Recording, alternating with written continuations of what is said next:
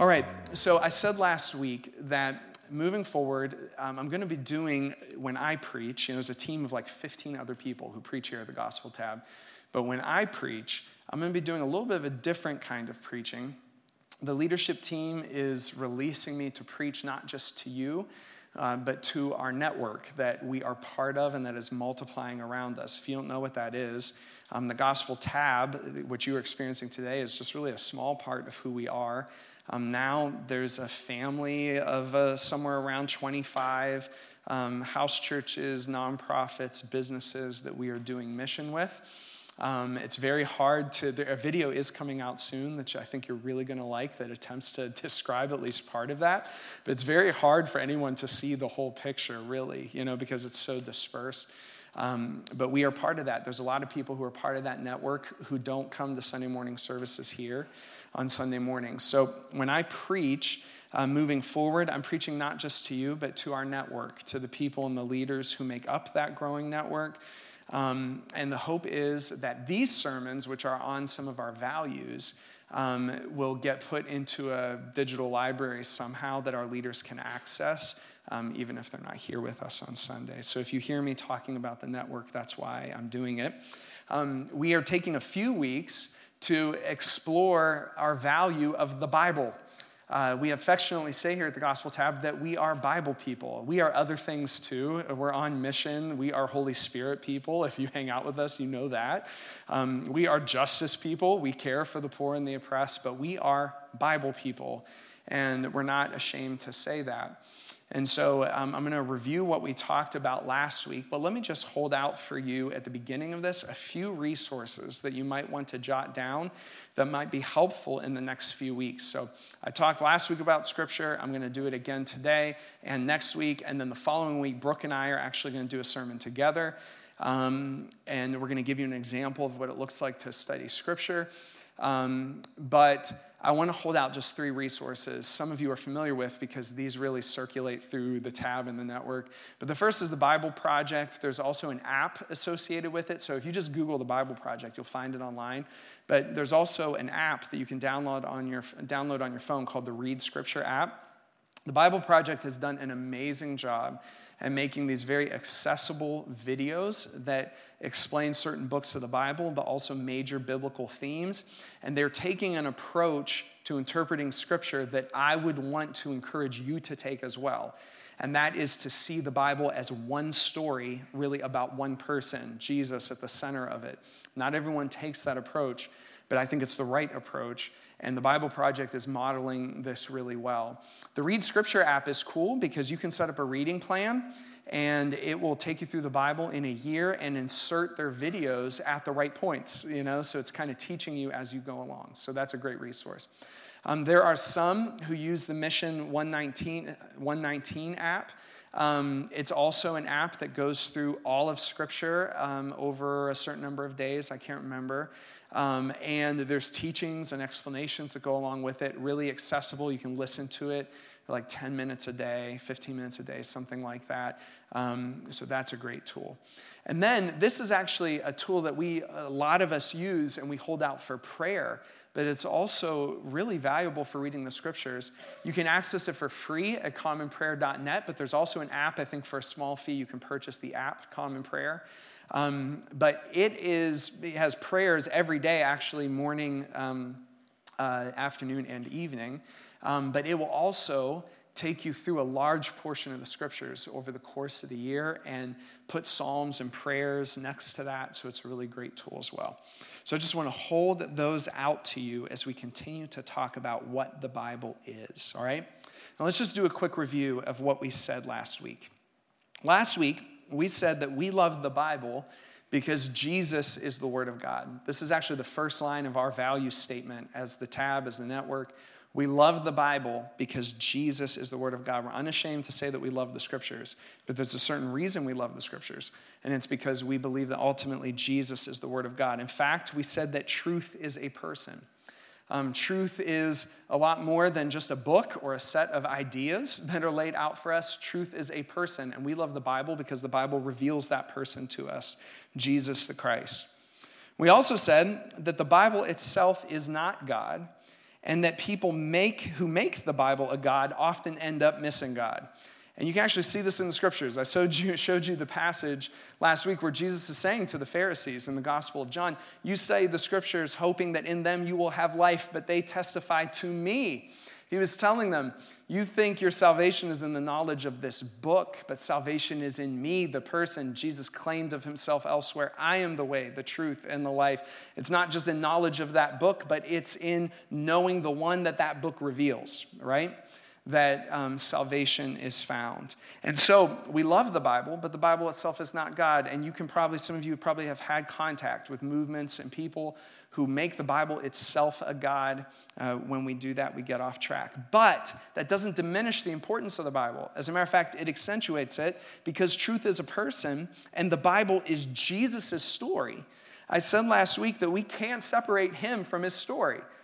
Um, to know him is to know how he's revealed in the scriptures, and these two things go together. So I argued last week that this means while it's possible to know the Bible and not really know Jesus, it isn't possible to really know Jesus and not know and love the Bible, right?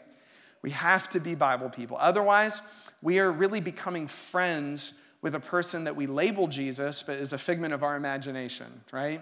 We don't want to do that. We want to submit our imaginations to what the scriptures testify about Jesus and learn about who he is in that way, all right? So that's just a quick review.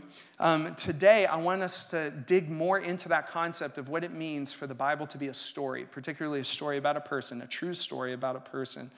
Um, and we're going to look at what the scriptures claim about themselves as we do. Um, I'll probably ask you to read with me off the screen. I really like to read the scriptures together because I think it slows us down as we read um, and it gets you to participate with me and not just glaze over while we're uh, looking at this passage on the screen, all right? So let's look at what the scriptures claim about the story of Jesus in the Bible. And I believe you read this just a few weeks ago. If I'm not mistaken, I think Christine Skull preached the message on this. Um, but I want us to read this together in 2 Peter chapter 2. So read with me off the screen.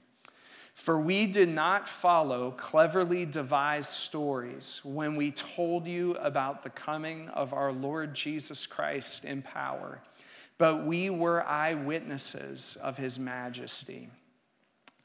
He received honor and glory from God the Father when the voice came to him from the majestic glory, saying, This is my Son, whom I love. With him I am well pleased. We ourselves heard this voice when we were with him on the sacred mountain. We also have the prophetic message as something completely reliable, and you will do well to pay attention to it as to a light shining in a dark place until the day dawns and the morning star rises in your hearts. Above all, you must understand that no prophecy of Scripture came about by the prophet's own interpretation of things. For prophecy never had its origin in the human will, but prophets, though human, spoke from God as they were carried along by the Holy Spirit. Let's think for a second about what Peter is saying here. If you heard the message a few weeks ago, this will be fresh in your mind. But let's just remind ourselves. First of all, Peter is claiming that the person of Jesus, who he is writing about and teaching about, um, even when Peter is giving things like instructions to the church, it's flowing out of the personhood of Jesus. Peter is always telling a story about who Jesus is, and that affects who we are as the people of God, as the church called together and sent together on mission. But he's always talking about Jesus, and Peter is saying that he was an eyewitness of Jesus, this person who is the center of the biblical story, that he was an eyewitness of this person. This is a uh, huge theme in the scriptures, especially in the Jewish mind. Um, the thought of truth being uh, corroborated by eyewitness account is an important, uh, in a very Jewish way of looking at things. And so Peter is claiming, me and others were eyewitnesses of this. We saw it on our own. But then he says something else it wasn't just we, the eyewitnesses of Jesus and his claims about himself and his miracles. It wasn't just us who saw, but he says people actually, hundreds of years ago, who didn't see Jesus in the flesh, but the Holy Spirit spoke through these prophets, also testified to this person. So, what Peter is saying is, is what we were saying last week that the entire story, even the hundreds of years before, were a witness to this one person who came, Jesus.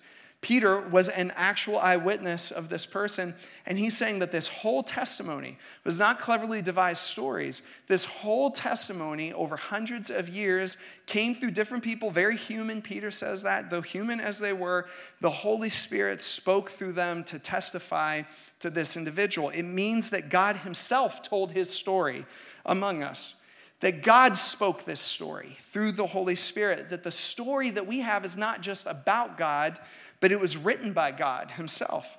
This is God's own revelation about who He is. So that makes me ask the question well, then, how did the Holy Spirit tell this story? How did it happen? Peter's saying this story was told over all these hundreds of years. Well, how did it happen? I think sometimes when we think about how Scripture was inspired by the Holy Spirit, we think of it only in terms of like the Holy Spirit dictating something to someone. Like, someone got caught up in an ecstatic vision or something like that, and the Holy Spirit dictated to them word for word the Bible, you know, in a vision or some other experience. Now, to be clear, the Bible does include these kinds of ecstatic experiences.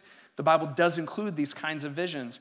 The Apostle John claims that the whole book of Revelation is that kind of vision. He was caught up in the Spirit on a Sunday as he was worshiping, and he had this vision, and he wrote the vision down, and what we have recorded is the vision that he experienced.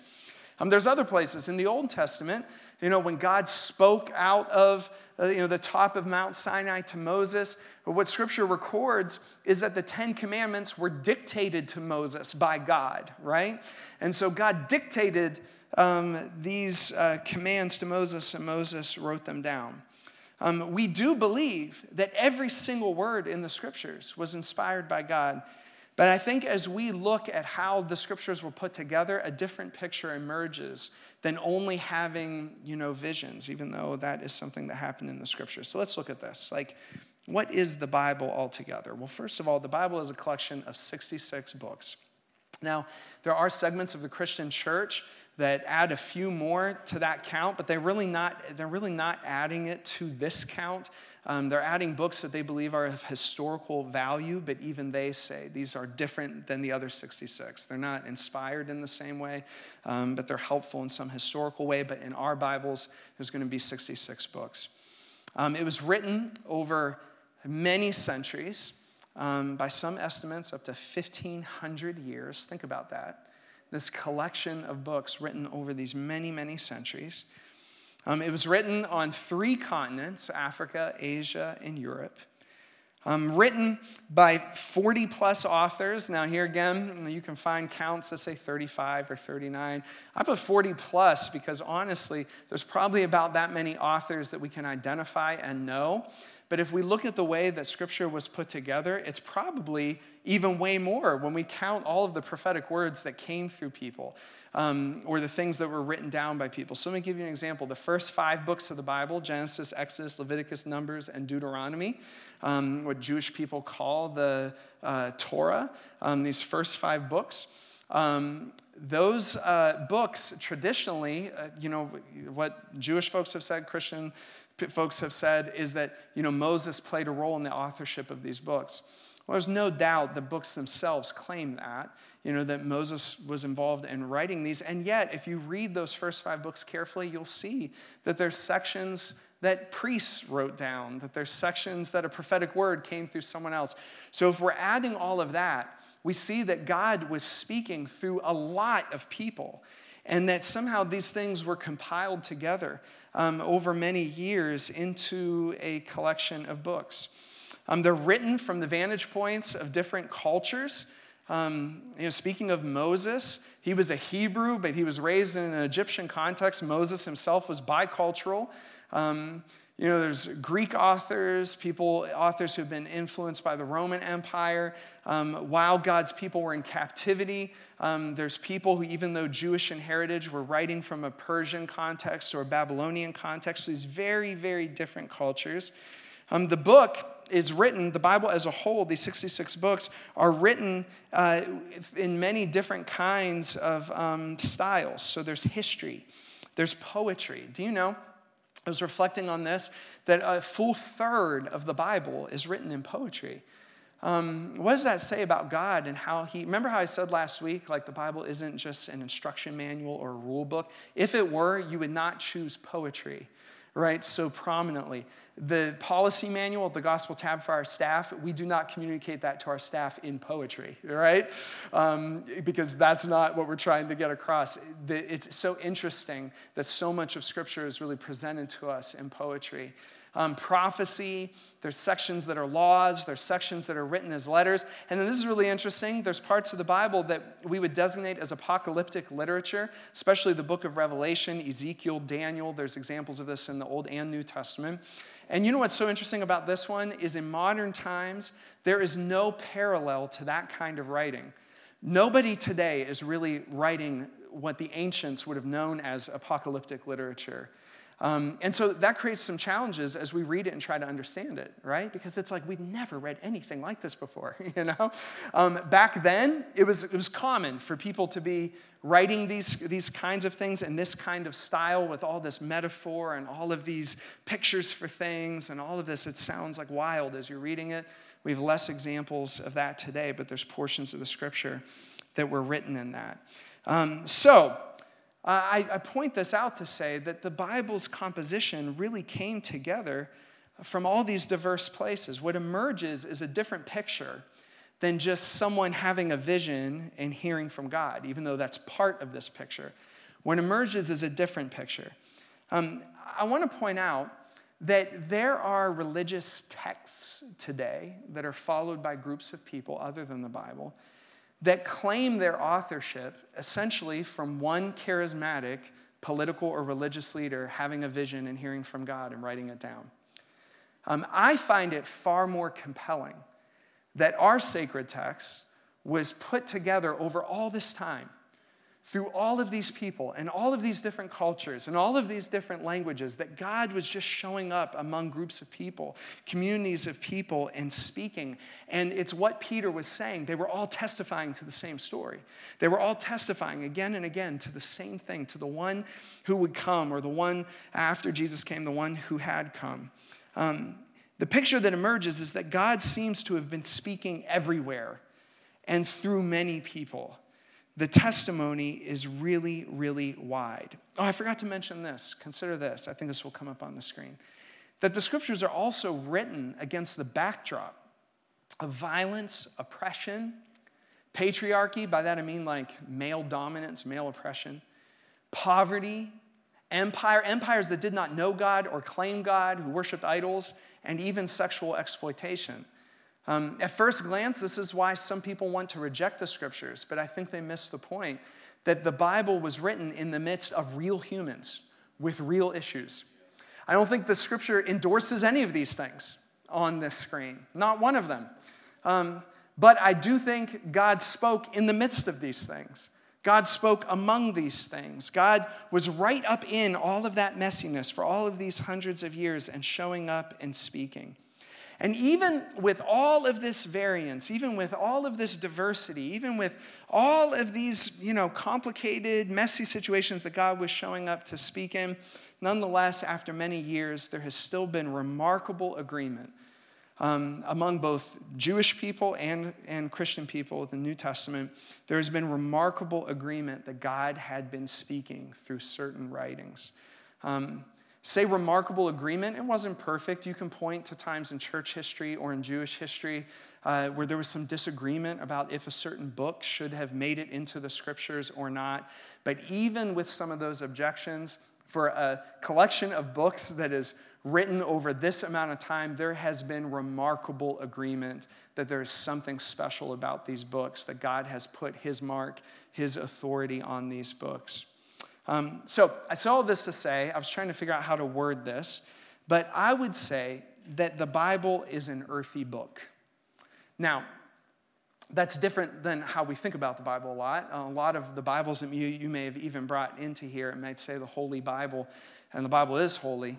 Um, by that, we mean that uh, it is special for God's purposes, that God has put his own mark and said, This belongs to me. We believe that about the scriptures, that this is Jesus' own story. But you know, it's interesting, even when you uh, you know, study the concept of holiness in the Old Testament, what God was often doing was taking really common things and calling them holy. You know, the, the utensils, uh, the tools that were used in the tabernacle and then the temple, I mean, just to look at them, they were just plain old tools, right? Maybe made out of beautiful metals, but they were, they were just things you could find other places. But when God said, This is for my purposes in the tabernacle and the temple, well, then it was holy. Well, I think that's what's happened in the scriptures. God has showed up among very common people. God has showed up in the messiness, the pain, the sinfulness of their experience, and from that place, He has spoken. Um, he has revealed himself in the midst of those relationships, those communities, those families. And so the Bible is holy because God has said among those things, This is my story. But it's his story showing up in these very earthy places. So, because scripture is earthy, Ellen, I want to say too, that to me is some of what makes the Bible most credible. Um, you know, it's, it's not just uh, like disconnected from our experience. Man, you read this stuff, even among the heroes of the scripture, and you're like, man, I've messed up like that. You know? Oh, man, they had issues, I have issues. You know what I mean? It's so real. And this is where God was showing up. I think this concept, the earthiness of the Bible, how God showed up over hundreds of years among all these normal people to speak these words, um, teaches us a few things. First of all, I think that the earthiness of the Bible teaches us that we, to correctly understand the Bible, need to understand it in context. Um, we need to know where it's coming from. If it's a story, we need to understand something about that story, some of the background of the story. Um, when I say that we need to understand the Bible in context, I mean a few things. This is very practical. Um, first of all, I think we need to try to understand its historical setting. If the Bible was written in all of these cultures and all of these times and all of these empires, we will understand Scripture better the more we understand about those things. Um, we'll never understand it all, but the more we understand, the better. That might feel overwhelming to you. It may be like, how am I supposed to learn about ancient Egyptian history? Good question. Um, I think, first of all, we have a responsibility, you know? The Gospel Tab, the network, I think we have a responsibility to get tools into your hands.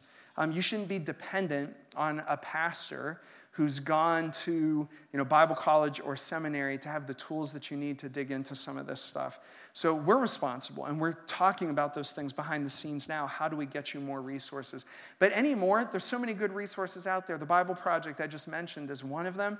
Man, you can learn some cool things about the ancient world through these videos on, on the Bible Project, and as you engage that, you'll understand your Bible better. Um, it means that we should also try to understand the genre that we are reading. If you don't know what that word genre means, you probably learned it in elementary school. Uh, you know, when you were learning about different kinds of literature, right? There's poetry, there's fiction, there's nonfiction. Well, I, I mentioned to you that scripture is also made up of different kind of genres poetry and history and law and apocalyptic literature. And the more we understand how those things work the better we will understand the story of scripture. So if we understand that a passage that we're reading is poetry we're going to read and understand that better than we're going to read a passage that's just reporting the facts of a historical event right? So the more we can understand that the better. Guess what the bible project has a whole section of videos on genre um, so you can learn about that as well. Um, I also think um, we read better in context when we try to read before and after a passage, noticing themes. I mentioned last week that a lot of people are dependent for their scripture reading on those pop up verses you know, that come up through an app. And I'm not putting that down at all. The more Bible, the better. And some of you have even told me, like, God spoke to you through one of those pop up verses. Um, but some of the danger in it is that we don't get to see what was before and after. And so I'd encourage you, whether it's on your phone or in your Bibles, um, to not only read a passage, but to notice what's before and after it. And when you do, you'll start to notice themes. You'll start to notice that God is saying something over and over again. Um, and I think we have to try to understand its original meaning. This is God's story. So when He wrote this story at this time, from this perspective, what is it that God was trying to communicate to us? Otherwise, we're going to be tempted to read into it what we want it to mean. And let me tell you where this is most dangerous. I told you that the Bible is written against the backdrop of things like oppression and patriarchy and all of those things. If we are ourselves part of an oppressive system, if we are ourselves part of some of these things that the Bible doesn't endorse, but uh, the story takes place in the middle of, then we will read the story wrong. And we will actually think the Bible is endorsing things that it is not endorsing, all right? And so, this is why it's so important we try to understand what the message is, all right? All of that may seem overwhelming, overwhelming to you, but I'm going to get to some practical things here at the end. I think what this means, especially for those of us who somewhere in the network or somewhere in the gospel tab are teaching the scriptures, that we have to resist being a lazy teacher but instead stay curious and humble. I say curious and humble because I am not suggesting to you, I said this last week, that the Bible is a book to be mastered. As a matter of fact, I meet too many people who think that they've mastered the scriptures. If someone has that kind of attitude, they are probably not who you want teaching you about the Bible, right? Um, what we want to stay is curious and humble. And so I encouraged you last week don't be overwhelmed by what you don't know. Um, just recognize there's always something else to learn. There's always a new question to ask. There's always, I'd encourage people when I hand, like when we see someone come to Christ and they get baptized in water, I, and I hand them a Bible, I love to tell them, put question marks in it. Like, write the question marks in the book. Um, I think it's a visible way for you to remember that you don't know it all and to remember that that's okay. You know what I mean? As you read, that it's okay to ask questions to try to understand God's story better. Um, I think that as we engage the Bible's earthiness, its context, we also then learn to recognize where God is showing up in the world. What I'm saying is, it's not just that the Bible teaches us a story, it's that the Bible trains our ears, our hearts, our eyes to see the kinds of places where God might be showing up. It's like if God showed up in this messy place in human history, then it trains me to expect where he might be showing up in a messy relationship now, in a messy family now, in a messy community now. We learn to anticipate that God is showing up and speaking in the world. Our understanding of Scripture sharpens our ability to hear God in our everyday lives, even in the hard places. Listen to what I'm saying God was showing up in oppressive systems and speaking, God was showing up in empire and speaking. God was showing up even where people were exploiting each other and speaking. That encourages me when I sit across the table from you and hear the messiness of your own life to not just ask the question, what is wrong or broken about this, but to insist on asking the question, where is God showing up in this person's story? Where is he showing up and speaking? Because the Bible is full of all of these examples of Him showing up in the midst of all of this stuff. It means that as we step into neighborhoods, particularly neighborhoods that are different than maybe the context that we are most familiar with, that we come in humble and with curiosity, that we approach that neighborhood just like we approach the Bible, right? And ask the question not just what's wrong here, but where is God showing up here? If you want to get really radical in our, poli- in our like, you know, political polarized times, I'd encourage you to think about this. All throughout Scripture, God is showing up and speaking in the midst of empire. So, what does it look like for us to look at our political adversaries and not just point out what's wrong with them, but to ask where God is showing up and speaking among them? Because He most certainly is. That's the testimony of the scriptures. Very humbling thing, by the way, to look at our adversaries with different views than us and to insist that God is showing up there and speaking. It kind of reminds us that me and my viewpoint is not the center of the universe, right? That God is doing something over there across the street, right? Um, and, and as we learn to recognize where God is showing up, it means that we get better at telling God's story to other people. As we understand the story of Scripture, and we understand where that trains us to recognize where he might be showing up in the world in a way that lines up with that revelation in Scripture, it means that we are better equipped to tell God's story to others. And if you were part of our series in the summer and fall on sharing our faith with other people, I said the storytelling is one of the most important things that we do. I think in our network, this is increasingly important to have the ability to learn to tell God's story with people who either don't know the story or for some reason who can't access the story. For instance, increasingly, there are folks in our network who are telling God's story to people who really struggle with reading for one reason or another. Um, they might really struggle, you know, reading large portions of Scripture. Man, to be a people who have the story of God in our mouths, right? Who, who in a moment can say, Well, you know what? Jesus did this one thing one time. Let me tell you the story. Or you think that's messy and you wonder if God's going to show up in it? Let me tell you about this family in the Old Testament scriptures and how God showed up among them. To be learning to be people that have the story of God on our tongues, it's life for other people, right?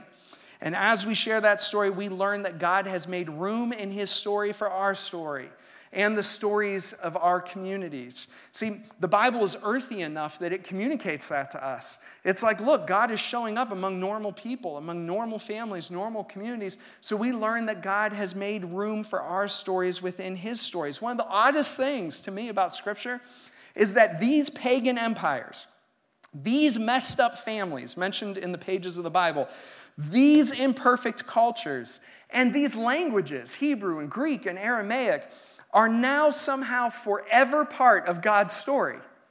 Because God invited these very common things into His holy story. And now, for all of eternity, we'll be talking about that, right? He included even these broken things into what He was doing in the world. If He did that, it means our stories have a place too, right? And then we learn from all of this, the earthiness of the Bible, that there is absolutely nowhere, absolutely nowhere where God isn't showing up and speaking. Um, that has to be one of the main things we learn from the scriptures that there is nowhere where God isn't showing up and doing something, where He isn't showing up and speaking. Remember that truth is ultimately a person named Jesus, and the Bible from beginning to end is His story. And the climax of that story is Jesus dying on a cross. Think about this for a second. It is there at the cross that God most reveals who he really is, what his character is like, what his glory is like. And it's totally surprising. We learn, if you want to know what God is like, we learn that love makes him vulnerable, right? That love causes him to embrace weakness in this place. It's in this place, the Roman cross, of utter shame, death, suffering, and desolation, that we still find God speaking. That God is revealing himself in the person of Jesus. That God, like we said last week, is performing his own word, salvation and life for the nations, in this person, but at a Roman cross. And if he is speaking at a Roman cross, a place that was meant to strip the dignity utterly from people, then there is absolutely nothing in your life and mine where he is not showing up and speaking, right? There is nowhere where he is not coming. There is nowhere where he is not revealing himself, nowhere where he is not performing his words. Scripture trains us to expect in faith to find God speaking in every part of life and in every part of mission. It trains us to turn our ear to hear his voice and to not assume that he's being silent. Now, another passage, the Apostle Paul in the New Testament states that there's a reason for all of this God storytelling that happens in the midst of the earthiness of everyday life. He says this in Romans 15 4. Would you read it with me? For everything that was written in the past was written to teach us, so that through the endurance taught in the scriptures, and the encouragement they provide, we might have hope. We look at the story of how God was showing up in the world, and it speaks endurance to us because they made it. So we can too. God's purposes were still at work, even in the midst of human sinfulness and rebellion. God's purposes were still at work. So we read the scriptures for endurance. It's like God did all this over all these years and all this mess, so I'm not going to give up now. It gives us encouragement in the present. We have the promises of God. that He's speaking in every situation, every neighborhood, in every community, everywhere we go on mission. Some of us are going on mission, and all of a sudden you find yourself face to face with some really intense brokenness, sometimes even demonically empowered brokenness. It's the encouragement of the scriptures, the promises of the scriptures that let us look at that and not lose heart, that let us see that and stay engaged in the game with mission and not give up, to not for a second think that the enemy's going to win, right?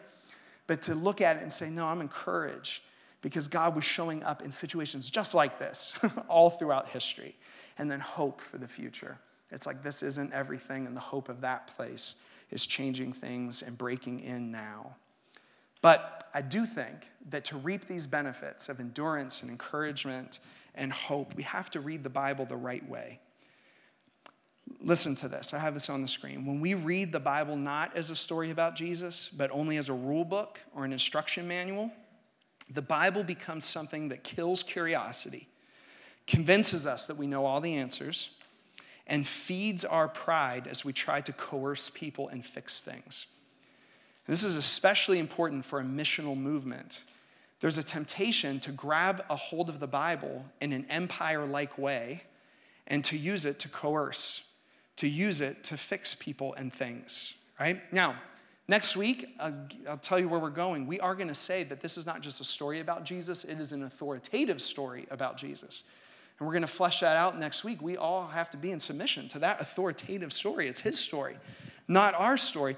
But let me also say that you don't have to look very far to find religious environments that are all about coercing people and fixing things. The more I reflect on my story, and experience um, you know healing the more i find how much this was present in my religious experience. Coercion and control. And let me tell you something. Much of the time i think the intents of people's hearts were good. They were trying to fix me. They were trying to fix things. Um, they were trying they were looking at what was wrong and they were trying to you know make it right somehow. But in the midst of that i think they were using the bible um, not as it's fully meant to be used at best, and at worst, even in an abusive way. So, we're going to talk about the authority of scriptures next week, but the, to talk about the authority of scriptures, not to talk about the scriptures being used as a form of abuse, right? Um, we have to keep the scriptures in the place that God created it to be. But here's the positive when we read the Bible as Jesus' story, it teaches us to resist the urge to coerce people to resist the urge to fix things and instead to approach life with curiosity about God and how He's speaking. Listen, I, no matter what you see that's wrong in relationships, in church life, in our network, out in the community, in the person who you're trying to talk to about Jesus, you're going to see things that's wrong. But Scripture encourages us to look at that and to not lose heart. We don't have to become afraid. Instead, we can approach that with the same curiosity we approach this book with and say, God, what are you speaking? Uh, what are you doing? Uh, we're assuming that you're here saying something, even if this is unpleasant. So, what is it that you're saying? Um, we want to hear and we want to obey. Um, as a matter of fact, I think that as we approach life that way, we come to two questions the Bible call, uh, leads us to ask about everything. If you've been part of the Gospel Tab, you know these questions. What is God saying? And what am I or what are we going to do about it? We just keep opening up these questions with each other. What is God saying? And what is He going to do about it? Um, I don't know how to handle this situation. Well, what's He saying? What does He say in the story? What's He saying right now? And then what are we going to do about it in obedience? We just have this conversation with each other over and over again. Asking the questions, you know, question asking in and of itself can be an act of humility. We're not masters of this book. We're asking questions of it. What is God saying? And what am I going to do about it? When we approach it with humility, He begins to speak. And as we consider how God spoke in the earthiness of even the worst of human experience, we experience encouragement that allows us to keep going. My final challenge, and I know I've said a lot today, this is probably the heaviest kind of informational kind of um, message of this series, but let me just give you three quick challenges. First of all, put yourself in environments to go deeper in the study of Scripture. I take my role here, the Gospel tab, and I think we can say the same is true in the network at the, at the Greenhouse Lab as we try to come up with resources for the network. we take our role very responsive, we take our role very seriously to provide you with resources so that you can step further into obedience with God. That's our role. But I can't make you step into those environments, right? Um, but I encourage you, put yourself in those environments. There's a class tonight on covenants. How dope is that? You know? Come, this is stuff we need to be talking about, you know, at the Gospel tab. And, and you might think, like, okay, what does that have to do with that? You want to know about how faithful God is in messiness situations and messy situations? Learn about the covenants in, this, in Scripture. Um, talk about encouragement and endurance and being able to build your life on God's promises. Study those covenants, you know? Um, it will strengthen you um, like nothing else will. So put yourself in those environments. I don't think we have enough opportunities. Um, if I can just be vulnerable, I don't think we have enough opportunities at the Gospel Tab and the Greenhouse Network. It's something we are working on right now behind the scenes so that we can get more opportunities for you to step into deeper knowledge of God's Word. And I think a lot of you are hungry for it. I feel it. So I want to create these opportunities so that you can step into them. Next, everywhere you go on mission, ask what God is saying and what we're going to do about it. Listen, before you engage anything on mission, I mean, I heard a friend say earlier this week, and it's so true. A lot of us in our network are justice oriented people. We want to be active on behalf of the poor and the oppressed. But even in our activism, we always have to stop and ask what God is saying, right? Or else we're just going to do what we think is best. And, and we're probably going to oppress vulnerable people in new ways. You know what I mean?